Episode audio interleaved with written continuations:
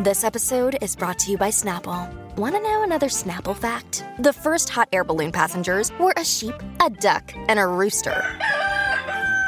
Ridiculous. Check out snapple.com to find ridiculously flavored Snapple near you.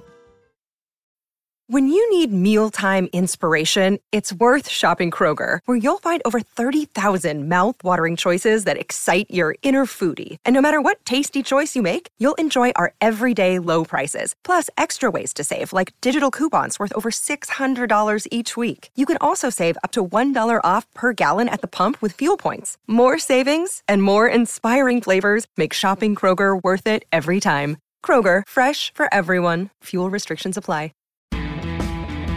Hello and welcome to This Day Rocks from Vintage Rock Pod, the ultimate classic rock podcast, with a new episode released every single day. I'm Paul Stevenson, and I thank you, as always, for hitting play.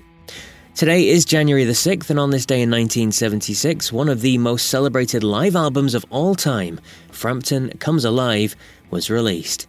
Powered by his trusty talkbox sound, Peter Frampton's record would be voted Album of the Year in a Rolling Stone Readers poll. It would also go on to sell more than 11 million copies and spend 10 non consecutive weeks at number one on the Billboard chart.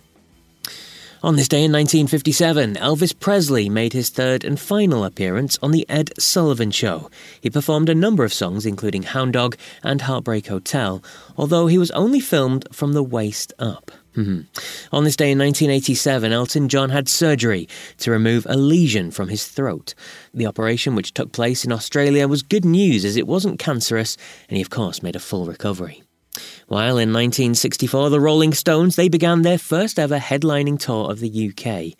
Their opening act was the Ronettes. So there you go. But for our main show, we're going to be focusing on a remarkable individual who was born on this day in 1946.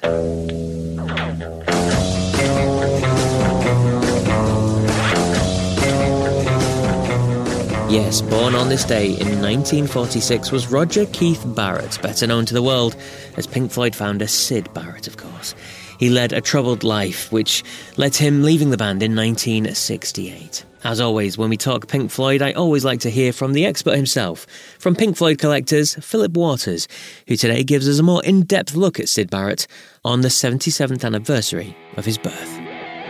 Born Roger Keith Barrett on the 6th of January 1946, Roger would be the fourth of five children. Roger's dad, Max Barrett, was a respected pathologist at the Addenbrooke Hospital, local to Cambridge. He would eventually have a room named after him, still to this day, the Barrett Room is a testament to his work that he achieved there. Roger was described by his mother as being particularly gifted in the art department.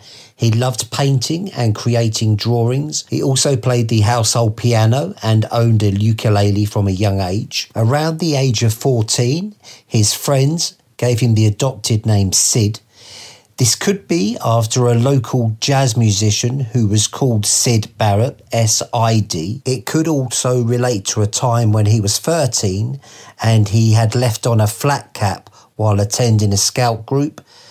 His friends mocked him and called him Sid. Sid back then was a bit of a working class name, and the flat cap was associated with that. Whichever origin story is true, Roger himself liked the name and outside of his home wanted everybody to call him Syd Barrett from then on. Inside the home, out of respect to his parents, he remained Roger. Just short of his 16th birthday, Syd got the awful news that his father had died. This actually had a bit of a crushing blow on Sid. He became a lot more rebellious, and I think his mother softened to some of his more outlandish wishes. He then formed a band known as Geoff Mott and the Mottoes, which was actually allowed to rehearse within her front room. This would also see Roger Waters attending such gigs and sitting cross legged on the floor. In 1962, while attending the Cambridge College of Arts and Technology, he would meet David Gilmour. And this began a circle of forming bands between 1962 and 64 that would include sometimes members of Pink Floyd, sometimes not. But by about 1964 65, the early embryo of Pink Floyd had been formed. By 1967, they had, of course, signed a contract with EMI and would go on to release their debut album, A Piper at the Gates of Dawn. Sadly, Syd would shine very brightly but fade very fast. Only one composition written by Syd would make it onto Pink Floyd's second album, A Saucerful of Secrets. The song Jug Band Blues would close out the album. Early in 1968, it was announced that Syd had left Pink Floyd. He would go on to record a couple of albums in 1969 and 1970, but after that retired to Cambridge to concentrate on his artwork. Roger, Keith, Syd, Barrett sadly passed away on the 7th of July 2006, aged 60, from pancreatic cancer. He is, of course, sadly missed by us all. And a huge thank you, as always, to the highly knowledgeable Philip Waters from Pink Floyd Collectors there. Please check out Pink Floyd Collectors on social media, especially if you love the Floyd. It is a must follow. But that is it for today's episode. I will, of course, be back tomorrow with more On This Day Rock goodness. So until then, take care.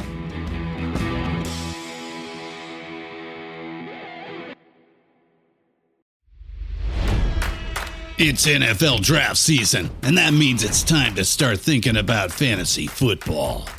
FantasyPoints.com features industry leading experts and prognosticators using proprietary hand charted data to help you score more fantasy points. FantasyPoints.com is the place to go for whatever kind of fantasy football you play. Whether you play fantasy football, daily fantasy sports, or do a little bit of everything, Fantasy Points has the meticulously researched content to guide you to victory. And why wait for the fall? Fantasy Points also covers the new spring football league, the UFL. Join the guru, John Hansen, Scott Barrett, Joe Dolan, and other massive names in the fantasy football universe with an exclusive offer. Use code Pantheon for 15% off any fantasy points package, including the all in package, with access to every article, tool, and data nugget that Fantasy Points has to offer. That's fantasypoints.com and code Pantheon for 15% off at Fantasy Points. Fantasypoints.com. Code Pantheon. Score more fantasy points.